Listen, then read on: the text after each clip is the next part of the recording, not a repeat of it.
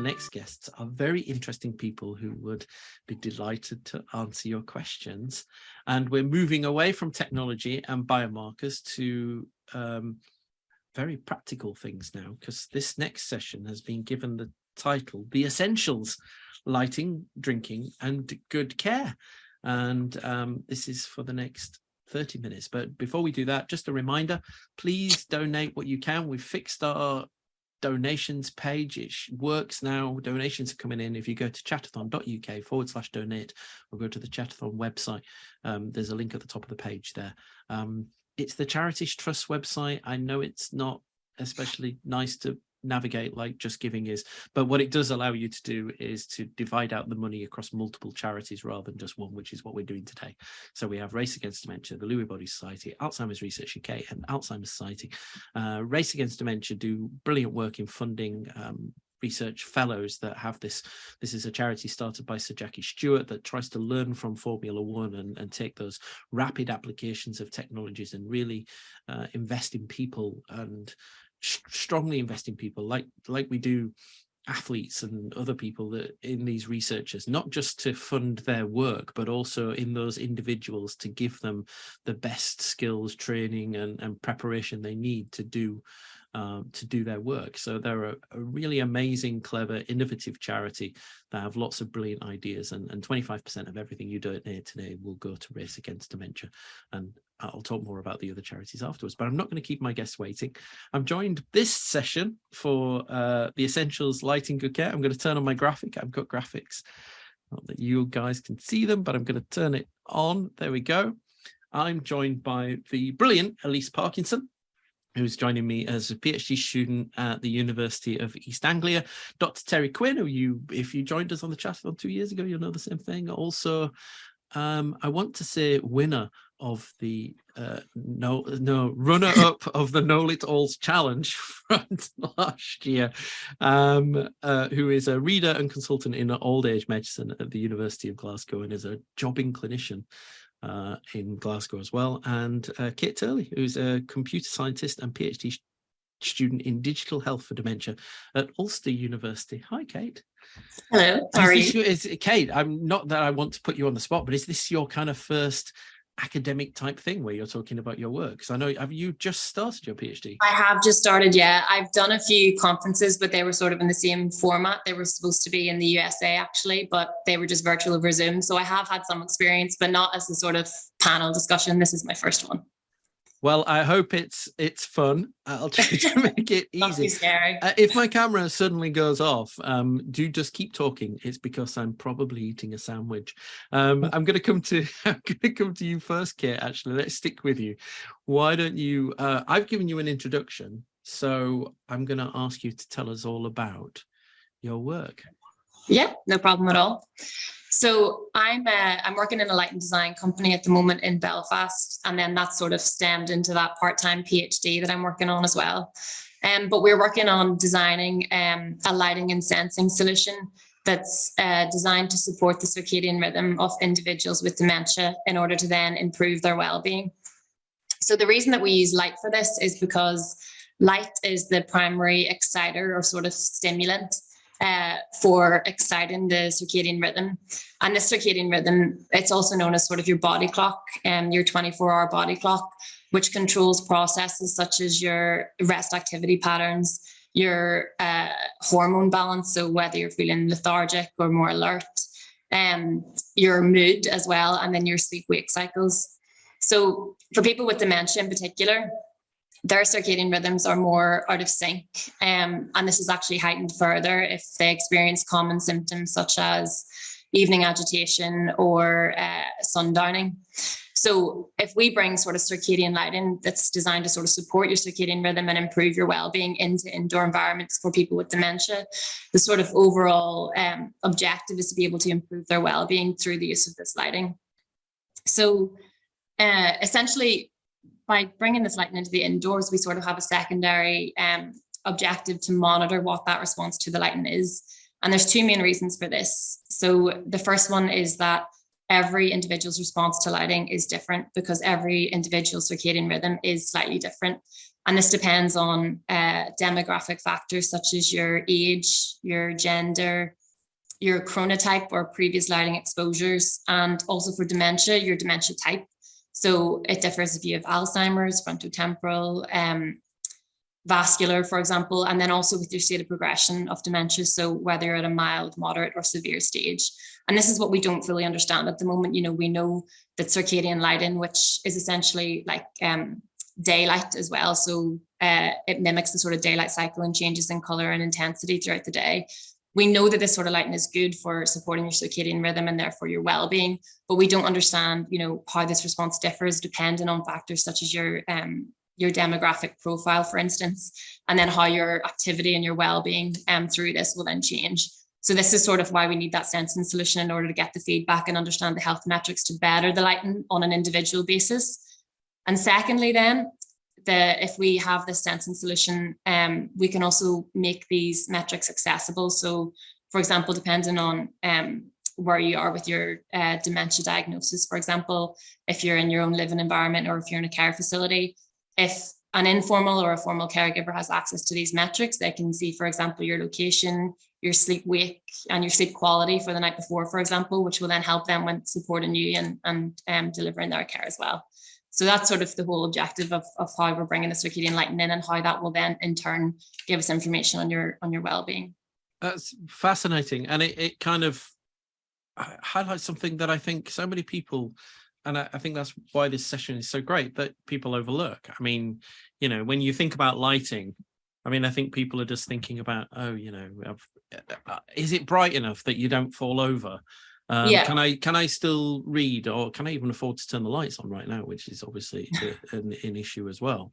So, um, I, I guess I, I mean, I'd read a lot more about, particularly this time of year when we start to talk about seasonal defect, uh, affective disorder and Absolutely. the different frequency of, of, lights. So, how practically do you apply this? Is this is this a case of asking asking people to sit in front of a light for 20 minutes a day like they do with the seasonal issue? Or is this actually changing changing the lights in the building that can then contribute without you know to do it more subliminally than than deliberately saying you're receiving light therapy yeah, absolutely. Where the intention is for this to be completely ambient and environmental. So it's not just for, you know, sort of 20 minute stint, which I'm sure, you know, there are studies that that can still improve your well-being over certain small periods of time or your alertness, for example, depending on, as you said, the frequency of light. So for example, um, for the visual purposes you mentioned before, there's more of a, um, more of a response to sort of yellowy wavelength colors. Um, whereas for your circadian rhythm, um, it's more of a blue wavelength light that you're the it's the uh, melanopsin protein, which is the light sensitive protein in your eye that responds more to a blue wavelength. And so you get a larger response to your circadian rhythm with that type of lighting. So over time, you know, as we can see that the SAD disorder, you know, that's mainly in winter when there's less uh, daylight available. So you can see that this is sort of an annual thing. It's not just a day by day basis. You know, your impact of lighting affects you every single day. So for this study, we're sort of initially pilot, piloting it for uh, a 16 week period. And this will be in every room that um, an individual of dementia or an individual with dementia will um, frequent. So whether that be their um, bedroom, their common areas, it will be everywhere. And then at the end of the study, sort of see how that combined total lighting effect has implemented their well-being compared to the initial, you know, what would have been the static lighting in place um, at the I, beginning of the study. Uh, that's great. I mean, if we learn that this can make a genuine difference to inform sleep patterns, which we know that there's this increasing body of evidence about the importance of sleep, which we talked about at the start of the day.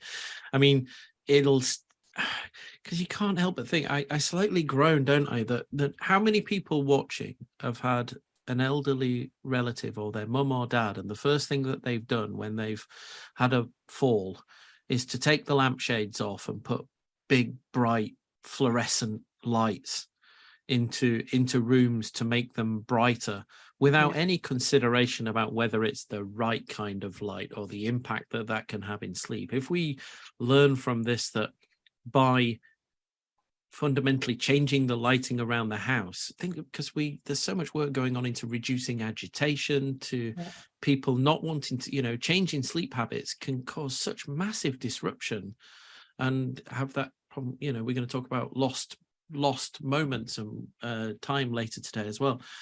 If that can be fixed through lighting wouldn't that be amazing that we can put this uh, as some guidance? I mean whether we take it up or not but absolutely. i think what's important about what you just said there as well is that you know changing to those bright fluorescent lights again that's sort of your your target and what you can you can visually see you're targeting your conscious decisions there. It's okay i need this and i need that but you you don't think about targeting your subconscious and what actually yeah. you know controls the circadian rhythms that's not something that's obvious that you would need to think about you know I feel like when when this is playing back on YouTube, this is right now when you're watching is when a, an advert for Philips Hue bulbs is about to appear on the screen in this targeted kind of subliminal way that we didn't ask for.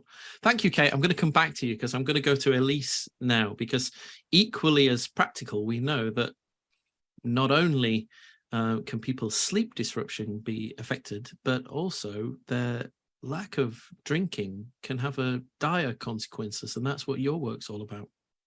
It is yes. So thank you for having me. So um Kate just mentioned there about kind of Kate, did Kate just grab a water bottle then? Because we deliberately it's nice to have the subliminal message. I do. Do you know every time I see you every time I see you I'm paranoid that I'm not drinking enough.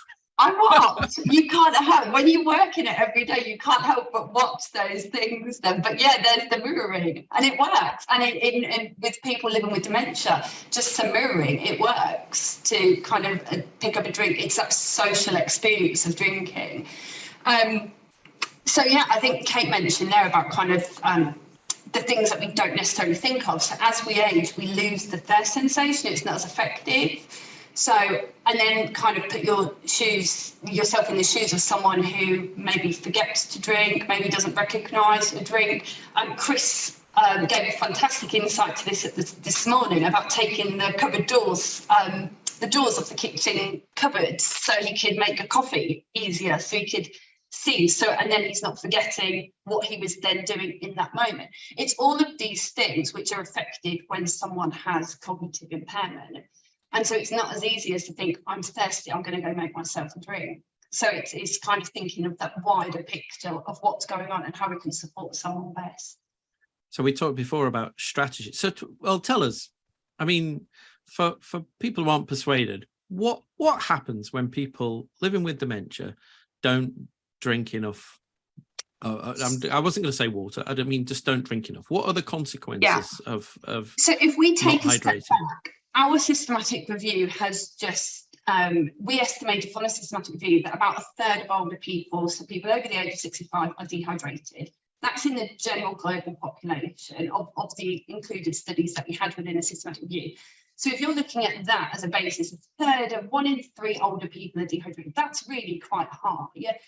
Then factor in mobility problems, um, strength, grip, being able to reach a drink, being able to factor in, does anyone know actually how much we're supposed to be drinking? You mentioned water there. Does that equate to our six to eight cups? Is it six to eight cups? How much are we supposed to be drinking?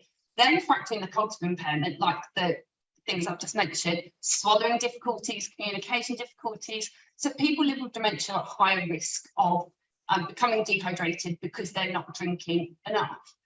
The um, associations with dehydration, so low intake dehydration is which I'm talking about from not drinking enough, um, are things like falls, UTIs, infections, pneumonia, cancer, renal impairment, diabetes, um, cognitive impairment, hospitalisation, um, and if people are admitted dehydrated to hospital, which, which can be quite common, they are, are more at risk of dying in hospital. So the consequences of dehydration are so vast and, and so um, prevalent and severe that it really should be at the forefront of our thinking with any with any older person, but as but particularly if someone has more risk factors, it really is about supporting someone to drink and making drinking fun. It, what we find is that people take more of a reactive approach to drinking. So it's kind of when it becomes difficult, how do we now get someone to take some fluids? Like, how can we get someone to take 30 mils or 50 mils? And there's this focus on kind of quite a, uh, so focus in on the volume, yeah, like how much yeah, is there? just and... like this quite clinical situation of drinking, whereas let's have a proactive approach when we approach kind of middle age, late life, thinking about women should be drinking 1.6 litres of drinks, men should be drinking two litres of drinks plus 20% from our foods. We don't know that as a society, that information isn't well known. So it's knowing that, knowing what what is in this cup, how much is in there, which is going to go towards my fluid, and having this proactive approach to drinking. So your your research then looks uh, across the board at that. So not only kind of exploring the consequence of not drinking, but then also about, I'm guessing about how you practically have strategies that encourage people to drink sufficient amounts, whether Absolutely. they're at home or in a care home or in a hospital, maybe as an inpatient? Yeah, so I haven't focused, originally I was going to focus on hospital settings. We are doing a systematic review for hospital settings. It's, it's just quite a different population. So we have separated those out. But you're right. So um, clinical signs and symptoms, like your typical clinical signs and symptoms of dehydration, urine colour, um, skin turgor, sunken eyes, pinch in the skin, do not work in older people. It's a real misconception that that works for um, people. It doesn't work for older people. Great in other populations, maybe not for older people.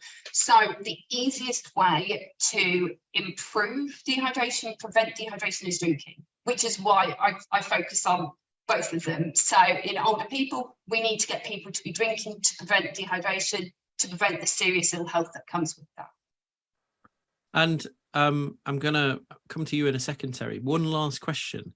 So for anybody who's watching, I guess, who is a carer and they, um, they, you know, a common, I, I've read, I've been visiting the Facebook dementia groups this last week because this is where we're hoping that, you know, people living with dementia carers and affected by it would come and watch today. What advice would you give to somebody? Because a common thing that comes up there is, is oh, my my mum stopped eating or my mum stopped drinking. How do I get them to drink? And there's lots of comments from people, but what tell me, as the researcher, what what advice would you give to those people? I think it's always a multi-pronged approach. Offer a variety of drinks um, I think this came up earlier about taste changes in dementia um, as the disease progresses. So there tends to be more of a preference for sweeter things, um, offer things that maybe someone didn't like before, which they may like now. So offering a variety of drinks, making it a sociable experience. So COVID really impacted that when people weren't allowed to drink together. Um, to make it sociable. You mentioned before as well, drinking in front of the person, just like you having a drink. Yeah, making it fun, make it part of an activity. Ice lollies, using foods to it. So um, during the heat waves this year, there was some great initiatives like mocktail bars and afternoon teas and things that make it a really fun experience. Um, as well as all the other things, just keep trying. Just keep trying. Leave drinks if someone is able to drink themselves. Leave drinks within reach. Maybe don't fill a cup too much. You can get some great different um, drinking vessels, say beakers or using a straw. What works for that individual? There's lots out there now. Going into those social settings. That's brilliant advice, Ellice. And Terry, because what I love about, I mean, I've talked Terry, uh, I've met Terry before several times, and Terry is does amazing work, both clinically, but then I'm always amazed you have time for all these extra things you do as well, whether that's on brain health or in the research network or with Cochrane. And and I know Cochrane, uh, you know, you're amazing at taking the things that Kate and Ellice are doing and then helping spread that right i mean turning that into real stuff Why, tell us about your work and I, am particularly interested well you do so much. Tell us all about it. All of it. whole thing. Tell us everything in one go. So on my on my CV, it says Terry has a broad research portfolio, but what what that actually means is I can't focus on one thing. You know, I just jump from topic to topic. Um, but you know what, what what I'm interested in are the things that affect older people. So I'm interested in dementia. I'm interested in brain health. I'm interested in delirium, and I'm interested in frailty, and I'm interested in stroke. But I thought rather than talk about the research that I do, I wanted to talk about the work that I do around bringing together other people's research. So Adam, you, you, you mentioned Cochrane. I'm involved with a number of bodies that take the really great research that's out there around dementia and try and bring it together and make sense of it as a whole. And there are lots of different techniques that we've developed doing that. And we can do that to produce reviews on topics. Ellice mentioned that she'd been working on reviews looking at looking at, at water and hydration. And we can take that one step further again. And increasingly recently, I've been doing a lot of work with guideline producers. So working with NICE and with SIGN to take, you know, that, that, that great dementia research that we're producing in the UK that charities are funding and moving it from the pages of a journal into something that's in, in a guideline. And once it's in a guideline, that's when it starts making a change on, on how we practice clinically. And, and Cochrane's worldwide, right? I mean, this isn't just a UK thing. This is in Australia. It's a it's elsewhere in the world. So research that happens here can inform uh, globally. Yeah, yeah, yeah. I have some sad news for you. Unfortunately, Cochrane dementia isn't going to continue past 2023, but evidence synthesis is, is going to continue. So the, the Cochrane model is going to change a little bit, but we will still absolutely be taking research, taking evidence, pulling it together, and then creating summaries, creating summaries for researchers, but also creating summaries for people in government and creating summaries for people that are living with conditions as well. And, and, and there are other. I mean, I should put a plug in for things like because I um, recently was on the group for the continence themed working group for NIHR evidence. Yeah. Um, I, I think they're a little bit uh, specific because they kind of look at the NIHR funded research, don't they, specifically, Yeah. rather than something that might have been funded elsewhere. But it, you know, equally, it's bringing together these. So Cochrane scan the horizon, find the relevant evidence, and then bring that into one place. And that's to who is that guidance then aimed at? Is this a you know your man woman on the street? Is this is this for healthcare professionals or or for who's it for? all, all, of them and more. I think one of the things that we did really well in Cochrane was getting the message out to lots of different, to use the jargon, stakeholders. So sure, the, the, main product would be a Cochrane review that would generally be read by academics and clinicians, but we would also produce lay summaries. Um, and we spent a lot of time making sure that lay summaries were properly accessible to people that aren't coming from that academic or clinical background. And we also make white papers and we make we policy documents um, for you know civil servants that are working in an area and don't have the time to to work through the 50 or 60 pages of a full Cochrane review. Um, so we, we make bite-sized summaries for them too. And although although Cochrane dementia as an entity isn't going to continue past um, next year, all of that activity is, is is going to continue. And this is where I think we I touched on this earlier today about uh, about the push to kind of do more with research findings and implementation. That's why I'm really pleased to do this event today, because whilst some of the research we're talking about today hasn't yet published, it isn't doing. Of course, if we just wait until research is published into journals that everyday people don't read, it doesn't have the impact. And I think it's important to give people an opportunity to talk about their work while it's ongoing so that we can learn from it earlier and benefit from that, but also put it into some use. And I think I think there's probably more. Do you or would you agree that there's more? Maybe Cochrane could be good at this in providing more guidance for researchers about how to how to use their research findings, how to either package that up at the end so you can give it to somebody who might fund it or commission it or or throughout the study to say well you know there's different things you can do you can publish reports and i think often what i've seen is is that any communications about the progress of a report there's been guidance for a while to say you must give that back to research participants. Mhm. So, you know, giving feedback to the people in the trial, but it can really help people who aren't in the trial as well. I mean, Kate and Ellice, I think your work is fascinating and has such potential benefit. It'd be such a shame if we have to wait for your PhD and then find time for you to write that up and get that out there before people are going to really learn from that. This needs people need to know that now.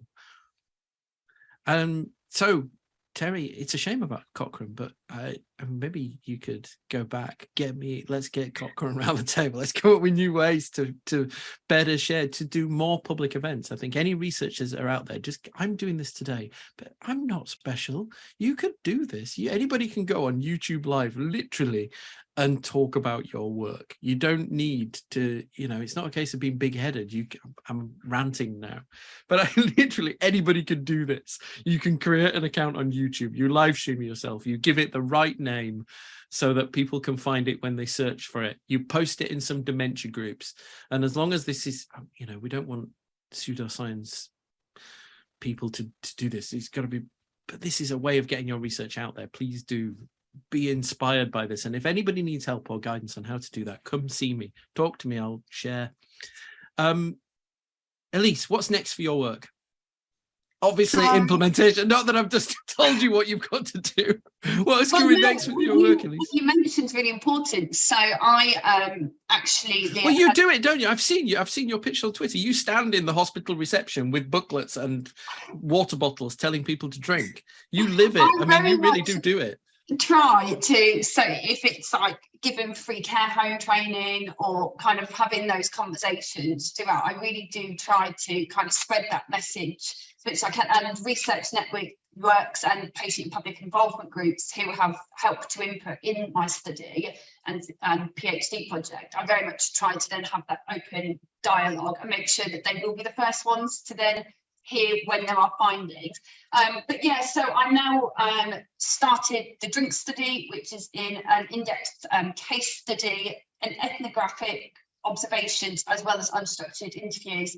Um, it's a six-month project in a care home, a single care home, and it's just observing, just observing drinking, literally taking a step back with minimal assumptions and just seeing what is going on. There have been no kind of sustainable long-term um, improvements in fluid intake for people living with dementia in care homes so far, unfortunately. So we just, yeah, seeing over 24 hour clock for six months and just seeing what's going on and all social actors within the care home are eligible participants and very much wanting to involve people with dementia who do or may or may not have capacity to provide informed consent. Uh, and that that's how all these successful service improvement programs work. I mean, I worked, uh, you know, back in the day, I worked on MRSA and hospital associated infections, and the first step is always to go to those good hospitals, go to the bad hospitals, stand in a corner and watch what's going on. Um, make those kind of observations, doing those hand hygiene audits and looking at the notes to see if your VIP scores have been done for the, you know, uh, catheter's been looked at, but not intervene, you know, not intervening. Let's that can come later. Thank you, thank you, Ellice. Kate, what, what's coming next for you? Next for me, so uh, the design work that we've done in, in creating that circadian lighting solution, we've essentially finished that now. So we've got our hardware, we've created the software in order to get those health related metrics back. So in the new year, we've we've undergone our whole ethical process. We've got approval, so we'll be heading into a care home and actually setting up that whole solution to get our our data back. That's really exciting. Go on, I'll let you mention. What's the name of the company again? Uh, Chroma lighting, shout Chrome- out there. Chroma Lighting. You can, Yeah. and there's a link on the webpage if you're interested in that. But it's it's great that care homes are willing also kind of coming forward and participating in research to kind of really make things better, which we know opening their doors up to researchers and potential scrutiny is always something that's a barrier to overcome. So well done. And thank you very much, Kate, Ellice, um, uh, Kate Turley, Ellice Parkinson, and Dr. Terry Quinn. Thank you very much for your last half an hour. That was fascinating. That was really, really good. I'm I'd quite like to get you all back on the podcast, but we'll we'll make this a recording available. Thank you, everybody. Thank you so Thanks, much. Adam. Thank you very much. Okay, coming up on the next half hour, 2.30 to 3.30, we have the great outdoors. So we've moved from staying inside and under under electric lights and being sure you drink to what I'm sure is probably the best alternative to clever lighting is to being outside under God's canvas. Is that right? Do you agree, Steve? is that is that where everybody should be? Is outside. Um, before we move on, so in our next session, in all seriousness, two thirty to three o'clock is the great outdoors, the benefits of nature and tech help. Uh, I'm going to be joined by Dr. Esme Wood, Dr. Stephen Price, and Dr. Stephen Owen. Uh, Steve and um, Stefan are both from Exeter, and um, Esme is at the University of Gloucestershire. Um, but before we do that, I'm going to remind everybody, I'm going to turn on my thing. Come on, everybody. uh, it's donation time.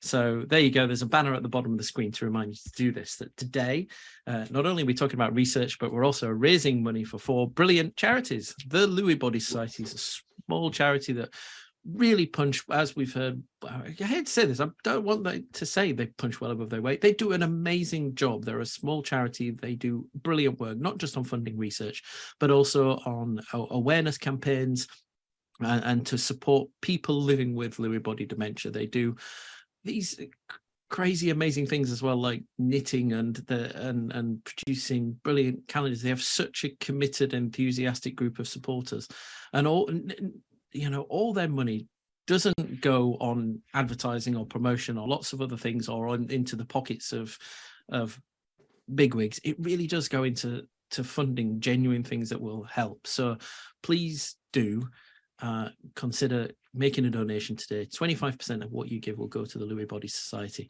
And um, coming up at half past four today, we're going to be joined by all four of the charities to who will tell us a little bit more about their work. You can donate at chatathon.uk uh, forward slash donate or go to the chatathon.uk website. Uh, there'll be you can see that on the screen now. Before I come to my current guest, I'm going to play you a quick film so that I can um, leave the room for a second. And this film now, I'm trying to find a long one. All my films, why did I ask the charities to send me 30 seconds to one minute films? I really need about two minutes, not a minute for the things I need to do. But um, we're going to play a short film now from Alzheimer's Research UK. And um, we'll be back in a minute. I met my husband when I was 19 in India. To cut a long story short, I fell in love with him pretty much straight away. So there was lots of evidence, but I didn't really pick it up. First one I remember really clearly is when shopping, and I said, "Can you pass pass me a pack of crisps?" And he struggled that. He goes, "What's crisps?" And then his behaviour got a bit more uh, dramatic. You know, he became more paranoid, and he kind of started changing. So I took him to doctors and then they diagnosed at UCL and said, okay, he's got FTD, which stands for frontotemporal dementia. Your personality goes, your judgment goes. It's almost scandalous that we've known this condition for over 100 years, and yet we have no answers to that. We can't really find a cure for these masses with our research, and I think that is so critical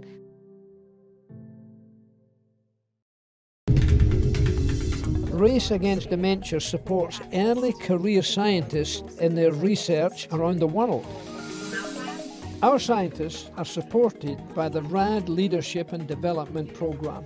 That's interesting to hear that from you. Race Against Dementia is going about it the right way, invested in new talent. I think there's a lot that we could learn. Being hungry for change is the way to go. Let's beat dementia together.